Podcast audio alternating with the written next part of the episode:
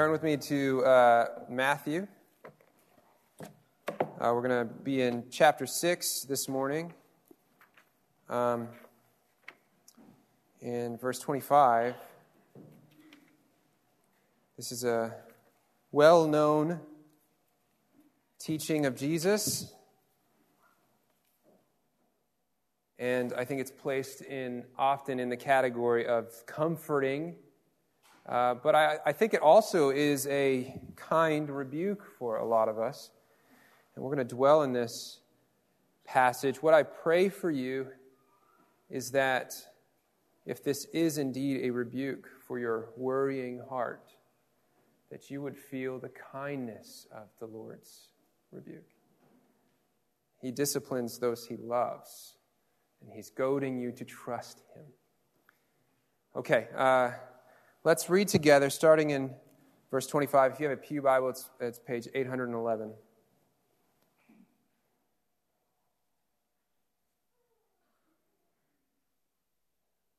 Therefore, I tell you, do not be anxious about your life, what you will eat, or what you will drink, nor about your body, what you will put on. Is not life more than food, and body more than clothing? Look at the birds of the air. They neither sow nor reap nor gather into barns, and yet your heavenly Father feeds them. Are you not of more value than they? And which of you, by being anxious, can add a single hour to the span of his life? And why are you anxious about clothing? Consider the lilies of the field, how they grow. They neither toil nor spin. Yet I tell you, even Solomon in all his glory was not arrayed like one of these. But if God so clothes the grass of the field, which today is alive and tomorrow is thrown into the oven, will he not much more clothe you, O you of little faith? Therefore, don't be anxious, saying, What shall we eat? Or what shall we drink? Or what shall we wear? For the Gentiles seek after all these things, and your heavenly Father knows that you need them all. But seek first the kingdom of God and his righteousness, and all these things will be added to you. Therefore, do not be anxious about tomorrow, for tomorrow will be anxious for itself. Sufficient for the day is its own trouble. So, I don't know if you're aware of this dynamic. I think you are, but when we teach from the Bible, we're not just teaching you what the Bible says. Hopefully, ideally, we're teaching you how to read it for yourself. Um, we want you to walk away from uh, from these sermons not only encouraged in the faith, not only more aware of who God is and what He's like and what He's done for us, um, but able, perhaps more able, to approach the Scriptures yourself and to open them up with confidence and to draw conclusions that are likewise encouraging and likewise teach you more of God, who He is and what He's done and what He's like, and how you can follow Him. So, I'm going to refer to one of these things that we consistently point out, which is context. You can't really understand a passage outside of context. This is not unique to the Bible, by the way. Every book works this way. If you don't understand the context of any passage, you're, you're not going to walk away with probably a right understanding of that passage. So I want to I want to talk really quickly about this word context. What do we mean when we say context? Well, pretty uh, multidimensional. And what I mean is there's not just one context. Uh, let me explain. Sometimes when we say pay attention to the context of this passage, what we're actually saying is look at the grammar and the vocabulary and the sentence structure within and surrounding immediately the passage. Does that make sense? So, for instance, in this passage, this passage begins with therefore. Well, a lot of people teach this passage and don't even deal with therefore, and that's actually taking the passage out of context because that single word is a signal to look at what Jesus just said. Does that make sense? So, in that case, when we say context, what we're talking about is, is just the, the, the sentence structure, the vocabulary, the preceding paragraph and the, um, and the prior paragraph. Uh, and, we, and, and when we say, look at the context, sometimes that's just what we mean. And we also say, pay attention to the context.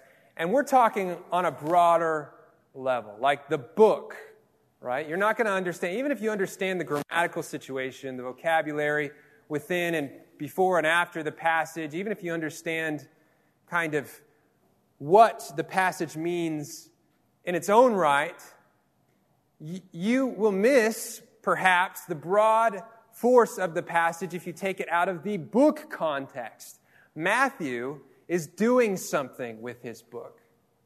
John is doing something with his book. In fact, some of the books that I, I like a lot because it makes everything really easy tell us exactly what they're doing. For instance, in John, he says, Jesus did a lot of things, but I'm writing these things so that you would know him and have life, right? Like that's, so there's a broad book purpose, right? And understanding the book as a whole is important for understanding individual passages within it. And that's sometimes what we're talking about when we say context.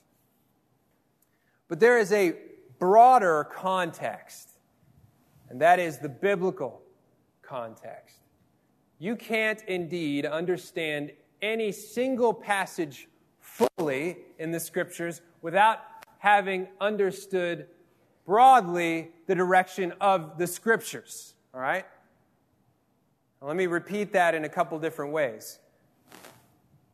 You can't understand what Jesus says in this passage in Matthew without not only grasping what Matthew is saying generally in his book, but grasping how Matthew is contributing to the direction of the scriptures, the, the, the whole Bible.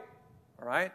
And so sometimes when we say context, we mean context on this global level, on this, uh, to use the academic term, canonical level. The whole Bible is pointing in a direction, and each individual portion of the Bible is contributing to that direction.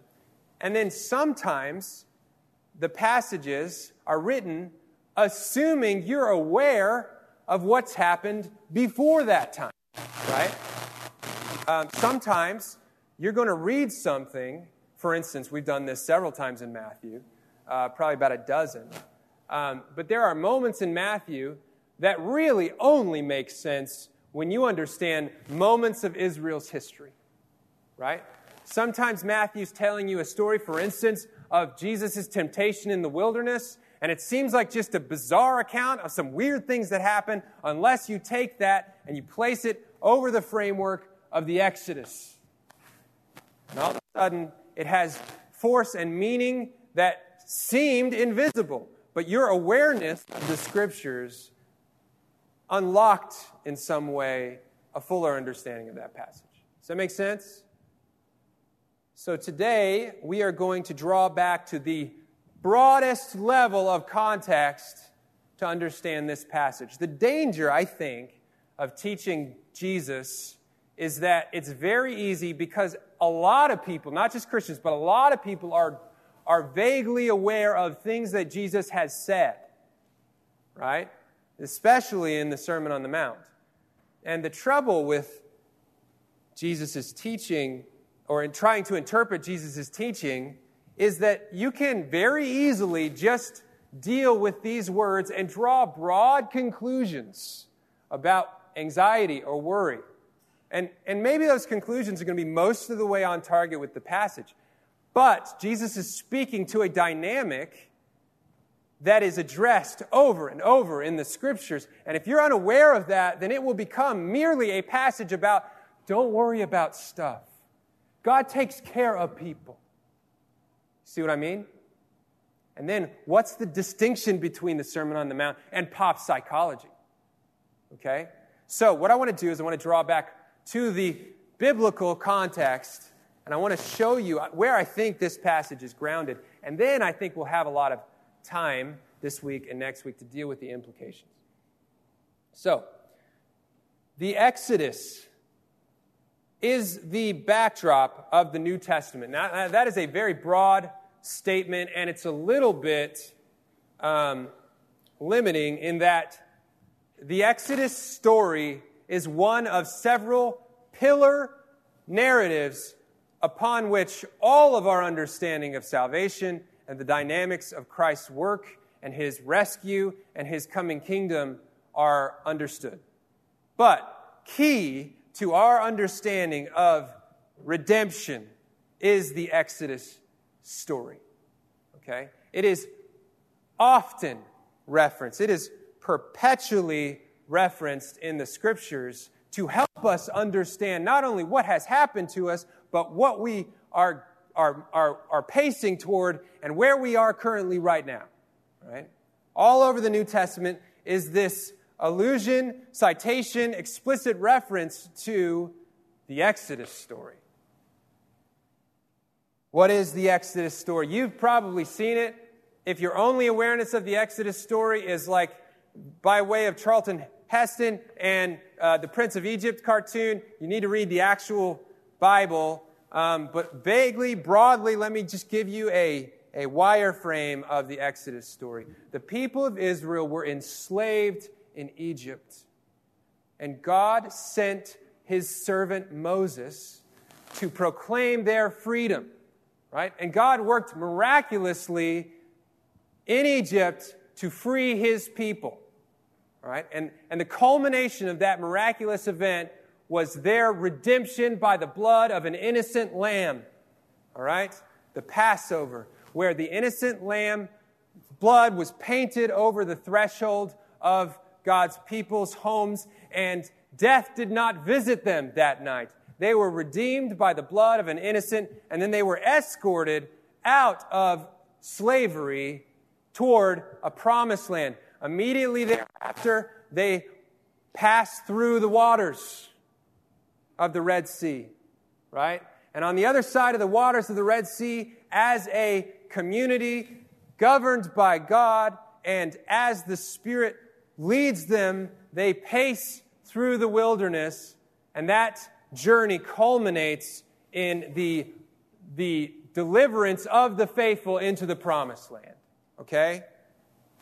So that enslaved, redeemed, washed from Egypt through the wilderness to the promised land, that dynamic is what I'm referring to as the Exodus story or the Exodus narrative. And I'm suggesting that you won't understand your hope, your rescue, your call. You won't understand that unless you understand the rescue and the call and the hope of the Exodus. So that's the claim. This dynamic, this relationship between Matthew's explanation of Christ's work and the Exodus story is all over the book of Matthew. We've already dealt with it a whole bunch of times. I've listed here uh, all the chapters. Go uh, uh, one ahead, two ahead, maybe. Yeah, these are all the chapters where it's either clearly implicit or explicit but that's a lot of the book. That's, that's just a lot of the book. Um, Matthew is constantly pointing back to the Exodus narrative. He's constantly referencing Deuteronomy and Exodus. And, um, and that is on purpose. When you're reading Matthew, therefore, you need to bring your Exodus lenses. Okay? When you're reading the passages within Matthew, you need to read them through the lens of the Exodus. And that's what we're going to do this morning. I want you to turn with me to Deuteronomy 8. Deuteronomy 8. Deuteronomy is one of the first books of the Bible Genesis, Exodus, Leviticus, Numbers, Deuteronomy. Deuteronomy is an interesting book because it's actually a retelling of what happened before that book in the Bible. Um, and it's Moses teaching the people what what happened to them means is a beautiful book.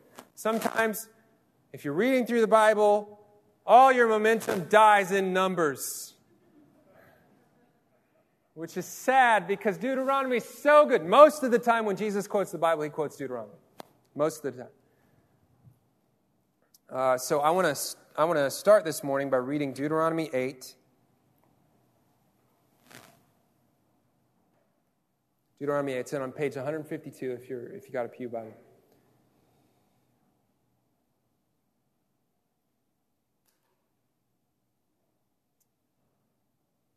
These are the words of God. The whole commandment that I command you today, you shall be careful to do, that you may live and multiply, and go in and possess the land that the Lord swore to give your fathers. And you shall remember the whole way that the Lord your God has led you these 40 years in the wilderness, that he might humble you, testing you to know what was in your heart, whether you would keep his commandments or not. Pay, pay close attention to this. And he humbled you and let you hunger and fed you with manna, which you did not know, nor did your fathers know, that he might make you know that man does not live by bread alone, but man lives by every word that comes from the mouth of the Lord. Your clothing did not wear out on you, and your foot did not swell these 40 years. Know then in your heart that as a man disciplines his son, the Lord your God disciplines you. Let me reread a few of those verses. And he humbled you and let you hunger and fed you with manna, which you did not know, nor did your fathers know, that he might make you that man, make you know that man does not live by bread alone, but man lives by word that comes from the mouth of God. Your clothing did not wear out, and your foot did not swell these 40 years. Okay. Okay. So, this is the Exodus story. So, you should read these words. This is Moses speaking the commands of God. You should read these words and see a generation that has spent 40 years wandering through the wilderness. Now, that wasn't the original purpose. Originally, it was just going to be something like a six week journey or something like that. I don't remember the exact time, but you can figure it out. Google it. Actually, it's probably a bad idea to Google it. There's a lot of bad stuff on Google. But it's going to be a relatively short journey, except when the people arrived at the promised land, they saw how big, I'm not kidding, how big the people were that were in the promised land, and they said, actually, God's not capable of doing this. And God said, fine. You want to stay in the wilderness, stay in the wilderness. However, in mercy and grace, he let that generation pass away in the wilderness while teaching and preserving a faithful generation that is, that is the recipient of this book. And, and then he's going to escort them over to the promised land, right? In mercy and grace is teaching them every step of their way through the wilderness what he is doing for them, what he is like. All right? And what does that teaching look like? I'm going to let you be hungry. I'm, I'm going to let you be hungry. And when you're hungry, I'm going to miraculously provide food from heaven. It's going to fall down from it's you're going to wake up in the morning, it's just going to be there. You're going to have no idea what it is. It's just going to be there and every morning you're going to have just enough for today. Every single morning. And you know what? Your clothes, you, you should be worried about you're walking through the wilderness every day, right? I I buy a t shirt. I live most of my life in an office. I sit in front of a computer. I buy a t shirt. Four months later, there's a hole in it. I've worn it like 10 times. So if anybody's going to be worrying about clothes, it's these guys. And God says, I have kept your clothing free from tears for 40 years. You're inheriting clothing from your parents. Can you imagine? Like boogie nights. This is joke. This is 70s, you know, 40. Sorry. Sorry. Okay. So you're inheriting, thanks. You're inheriting clothing from your parents because God is so faithful to provide clothing in the wilderness. Okay.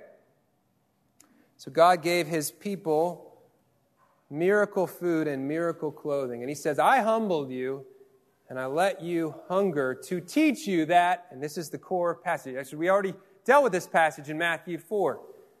Man does not live on bread alone, but man lives by every word that comes from the mouth of God. Okay, man doesn't live by bread alone, but lives by God's word. Okay, and let me tell you what I think this means. All right, this is contested. There's a lot of different approaches to this passage.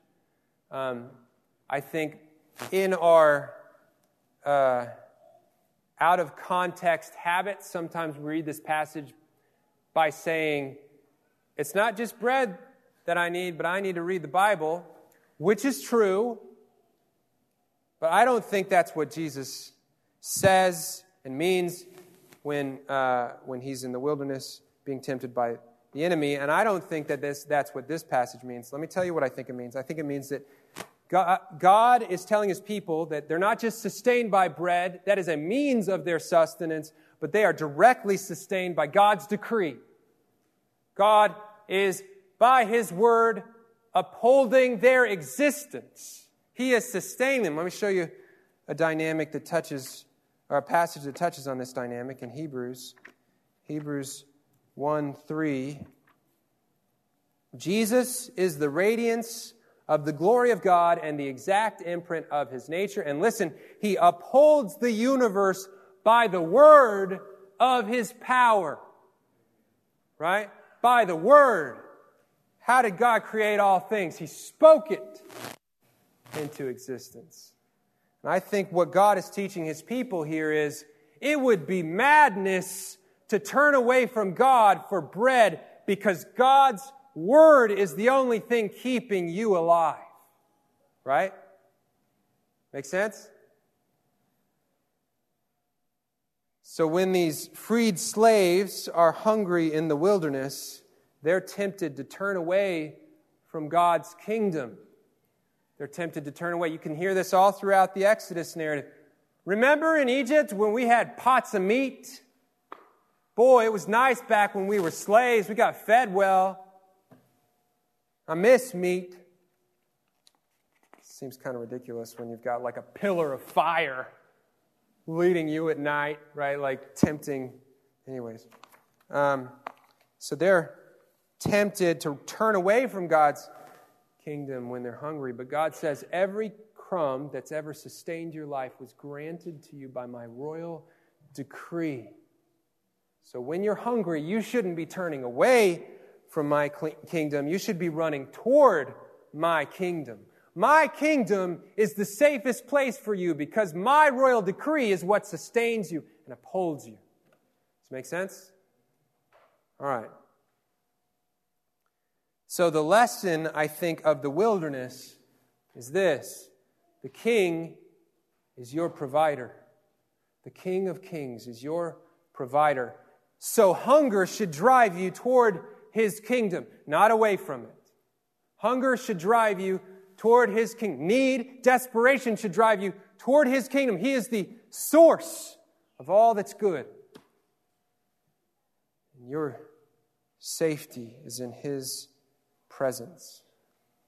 All right. Okay, now I think we're ready to deal with Matthew 25. Turn back, I'm sorry, Matthew 6, verse 25. Turn back to Matthew 6.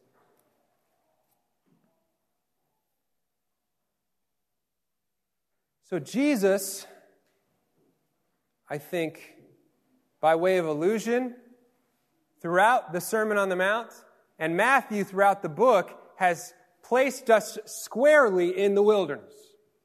Right? We, if your story is a story of redemption, then, then you have been freed from slavery, and you have been bought by the blood of the innocent lamb, and you have passed through the waters of baptism, and you are pacing through the wilderness towards the promised land. That's where you are. You are in the wilderness. A lot of the crazy doctrines that corrupt the church right now forget that we're not in the promised land yet. This is not the promised land. This is the wilderness. And in the wilderness, sometimes you'll be hungry, and sometimes your water bottle will be empty, and Jesus is teaching us why we shouldn't worry when that happens. So let's read this passage again. Therefore, I tell you, don't be anxious about your life, what you'll eat or what you'll drink, nor about your body, what you will put on. Is not life more than food, and the body more than clothing? Look at the birds of the air. They neither reap, nor neither sow nor reap, nor gather into barns, and yet your heavenly Father feeds them. Are you not of more value than they? And which of you, by being anxious, can add a single hour to the span of his life? And why are you anxious about clothing? Consider the lilies of the field, how they grow. They neither toil nor spin. Yet I tell you, even Solomon in all his glory was not arrayed like one of these. But if God so clothes the grass of the field, which today is alive and tomorrow is thrown in the oven, will he not much more clothe you, O you of little faith? Therefore, don't be anxious, saying, What shall we eat? What shall we drink? Or what shall we wear? For the Gentiles seek after these things, and your heavenly Father knows that you need them all.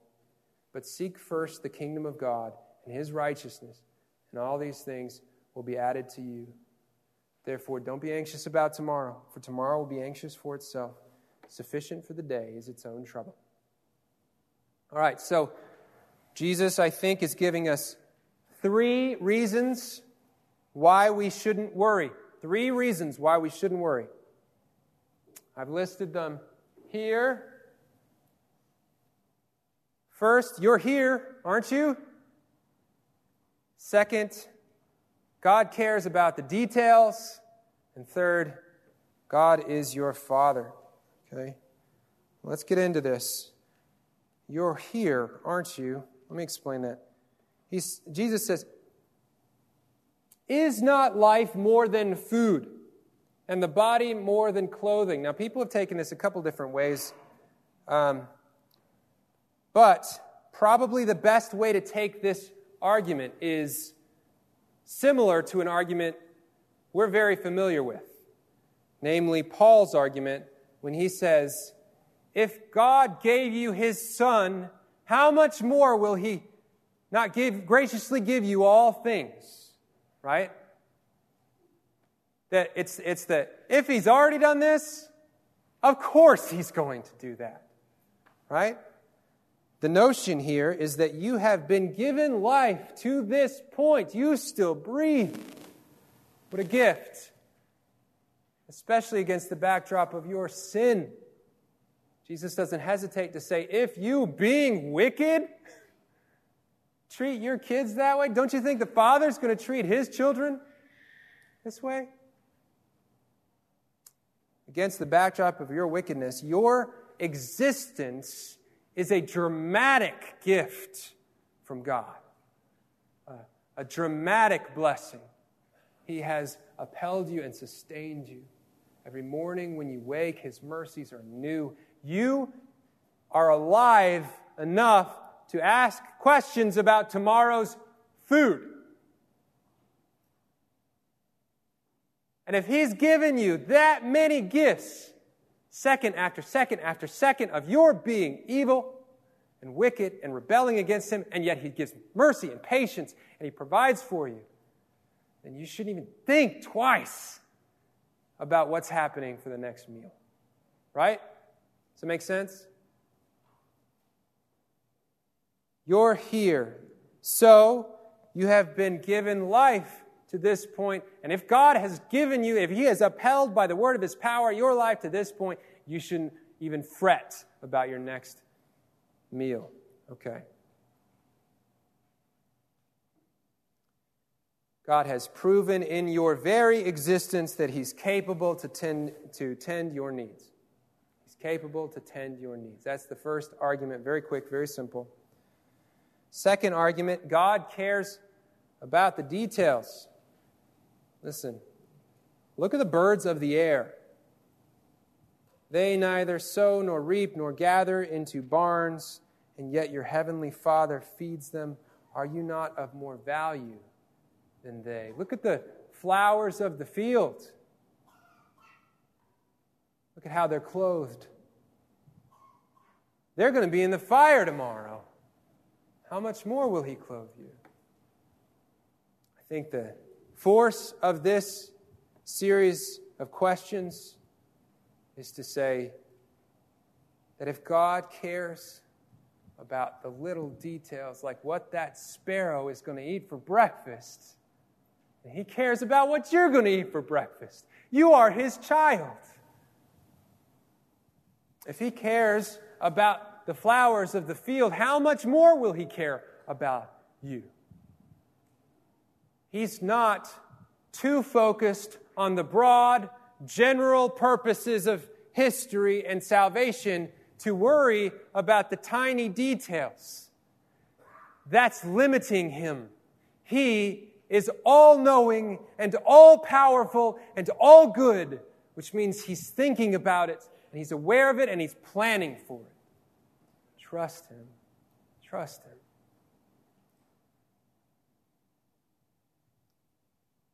Final argument is along the same lines God is your Father. God is your Father. So he says, The Gentiles seek after all these things, and your heavenly Father knows that you need them all. It makes sense for the Gentiles, enemies of God who are not even aware of his existence, to fret about the next meal, the next change of clothes. But not you. You are his people. You are his children. You have been adopted by the blood of Jesus. You have a vast and lavish inheritance awaiting you, and he has promised to sustain you and to keep you every step through the wilderness into the promised land. And if that's the case, it doesn't make sense for you to ask questions about how he does it. Right?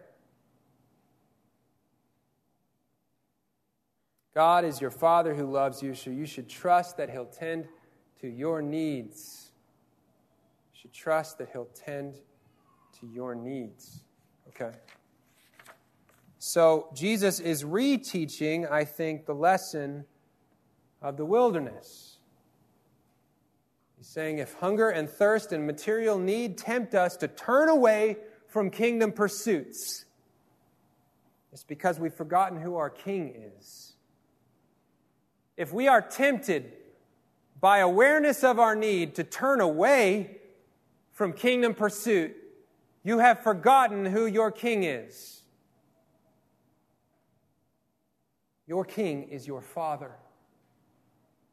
Your king is your father. He sustains your life, he knows your needs, and he meets your needs. And it's even more beautiful than this. If you took merely the words, I have a king who's my father, and he's going to give me what I need, period, and you took that outside of the biblical context, and you find yourself missing a meal you might think, did the foundation just crumble underneath me? Did, did all that I believed about who God is and what He's doing, is it just fall apart? But we know that sometimes God's sweetest gift is hunger. Sometimes God's sweetest gift is, is weariness. Because He's drawing us further into an awareness of who He is and what he's done for us and how he's sustaining us. He looks at his people and he says, I let you hunger to teach you.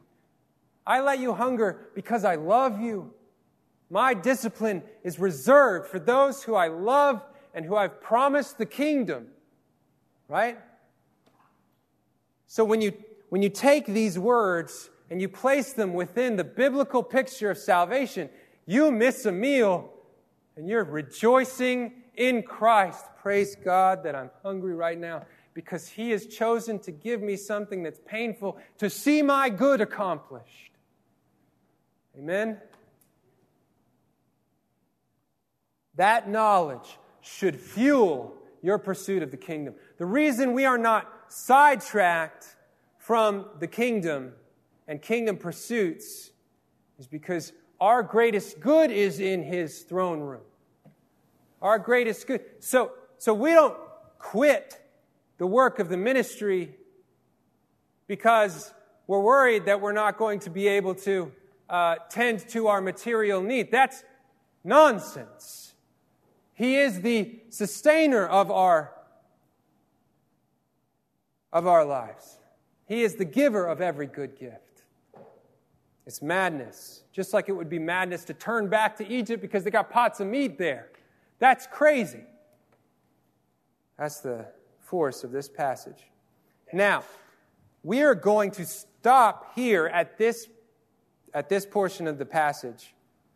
And we're going to deal with some implications. And then next week, we're going to deal with what to do instead of worrying. Namely, seek the kingdom and the righteousness and trouble with today and not tomorrow. Because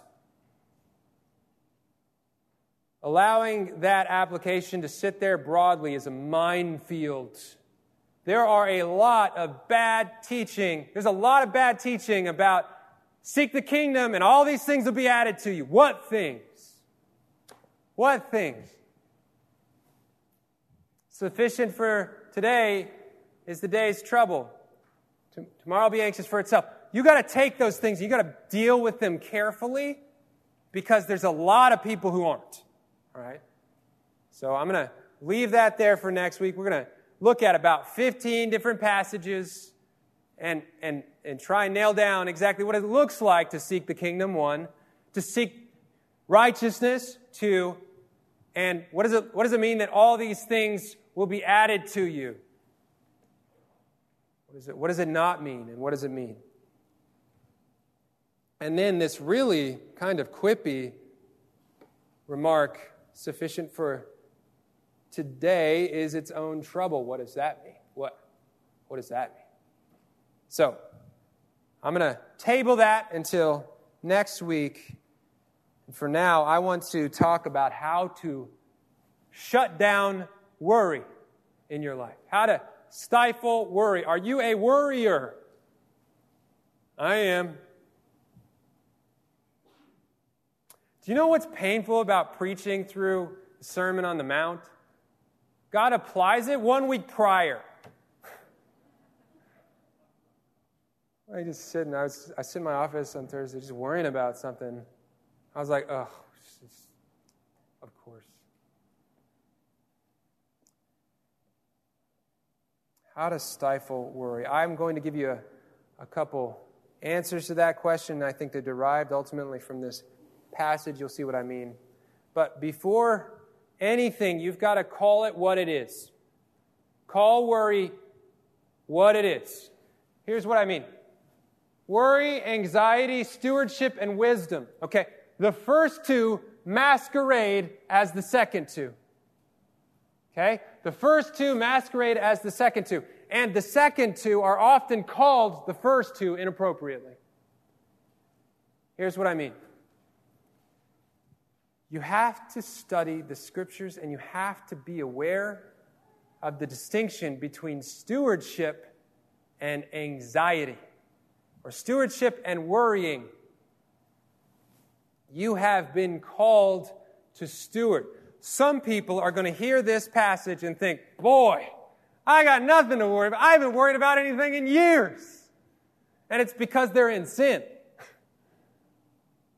because they don't think twice about their needs or the needs of their family or the needs of their extended family. There's a point in uh, Timothy where Paul says uh, that if you don't tend to the needs, if you don't prepare and tend to the needs of your widowed mother in law, you are less than a Christian, right?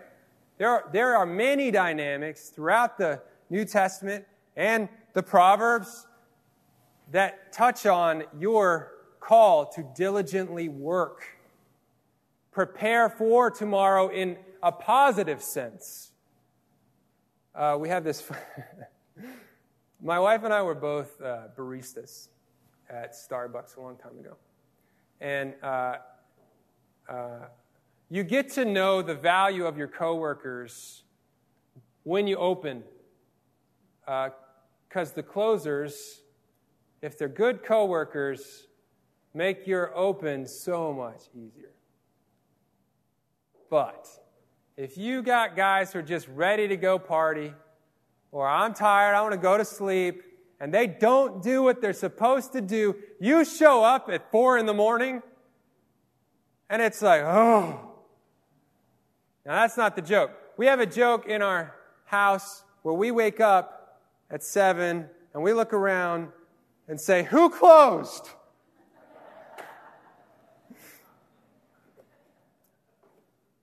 All that to say, uh, one way to steward well is to do what you need to do as a good steward to prepare for tomorrow and for next week and for next month. It is not sin to save for retirement necessarily. There will be a day where you probably, if God and His grace and mercy has sustained your life to this point, can't uh, take care of yourself in the same way you could do before. If you have the opportunity to prepare for that moment so you're not, uh, uh, uh, you're not, you're not taxing other resources, great. That's actually good stewardship, I think. Right? That's not what this is referring to. There's a, there's a call to work hard and to do well with what God has given you. And then there's a call not to worry about what happens when you do that. You see what I'm saying? Stewardship is thinking about what you've been given and doing as well as you can possibly do with that, and then sleeping well because you know that God is going to take care of you. Does it make sense? Now, the reason I say all this stuff is because a lot of us, a lot of us, when we're anxious or when we're worrying, we'll call it stewardship. I'm just, you know what? I'm just trying to be a good steward. I'm just trying to think carefully about tomorrow and the next day and the next week and the next month.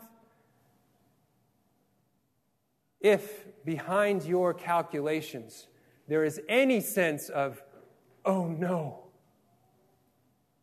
that is not from God. That is unbelief. See what I mean? So, when you see the sense looming behind your calculations, when you find yourself returning back again and again to, well, what about, what are we going to do next week? What are we going to do next month? What are we going to do next year? And there's that looming dread. Call it worry. And tell your brothers and sisters who pray for you, I have been worrying a lot. I'm a worrying person because worry is a function of unbelief. You need to repent from that. You need to ask the Lord.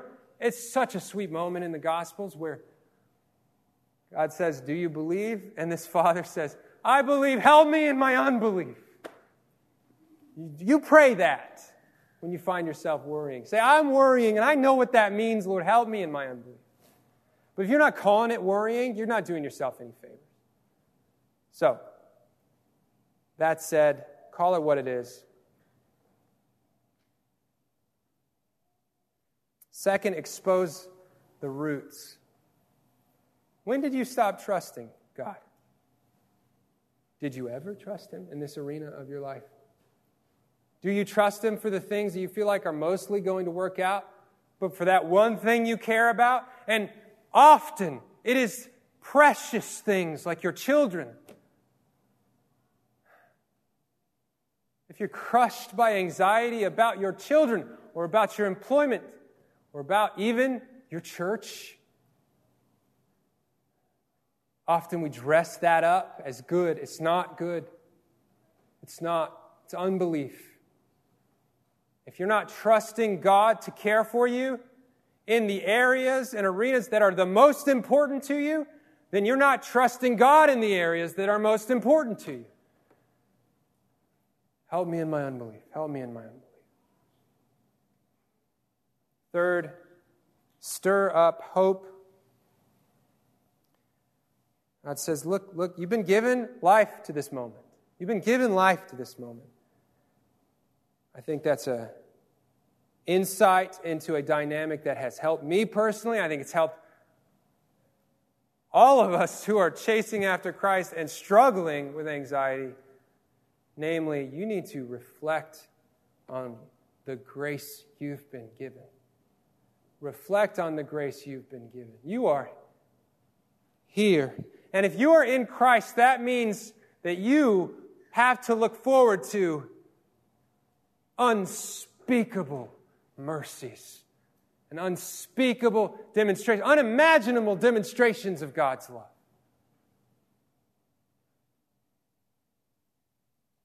You have been upheld despite yourself to this moment. Your life is punctuated by grace. Your life is, you, uh, I, I, so, part of me hates doing this, but think back to what you were like in high school. Think back to what you were like in college or last month. God upheld you. Even then, He has been giving you grace upon grace. You reflect on that grace, it will shore up your confidence in His future grace. There is grace enough for tomorrow if there's been grace enough to this moment. Okay. I love that God says, look at the birds. Look at the birds. I know we're, we're in Texas. We shoot birds and we eat them. That's fine. I don't think there's anything wrong with that. I'll give you a hard time about it sometimes because I don't shoot birds. Uh, funny story. I moved from Colorado, very different place. Denver is a very different place than here. Um, I moved down here to go to college. Uh, I, I, started to unpack my dorm room, thinking, I wonder what my roommate's going to be like. Um, this guy walks in with a with a backpack. Nothing out. He didn't like. He didn't load his stuff into his dorm room for like weeks. I thought it was pretty funny. But he walks in, like throws his backpack down. It's like, hey, hey, nice to meet you. We exchanged a few words, and then he dumps his backpack out. It's all doves, dead doves, dead doves. Okay, this is that's way off topic. This is why I should manuscript, by the way. Um, I, I love that God points to creation because even the, the most skeptical atheists will say things like, all of our physicians, all of our calculus seems to have suggested that it should have fallen apart by now.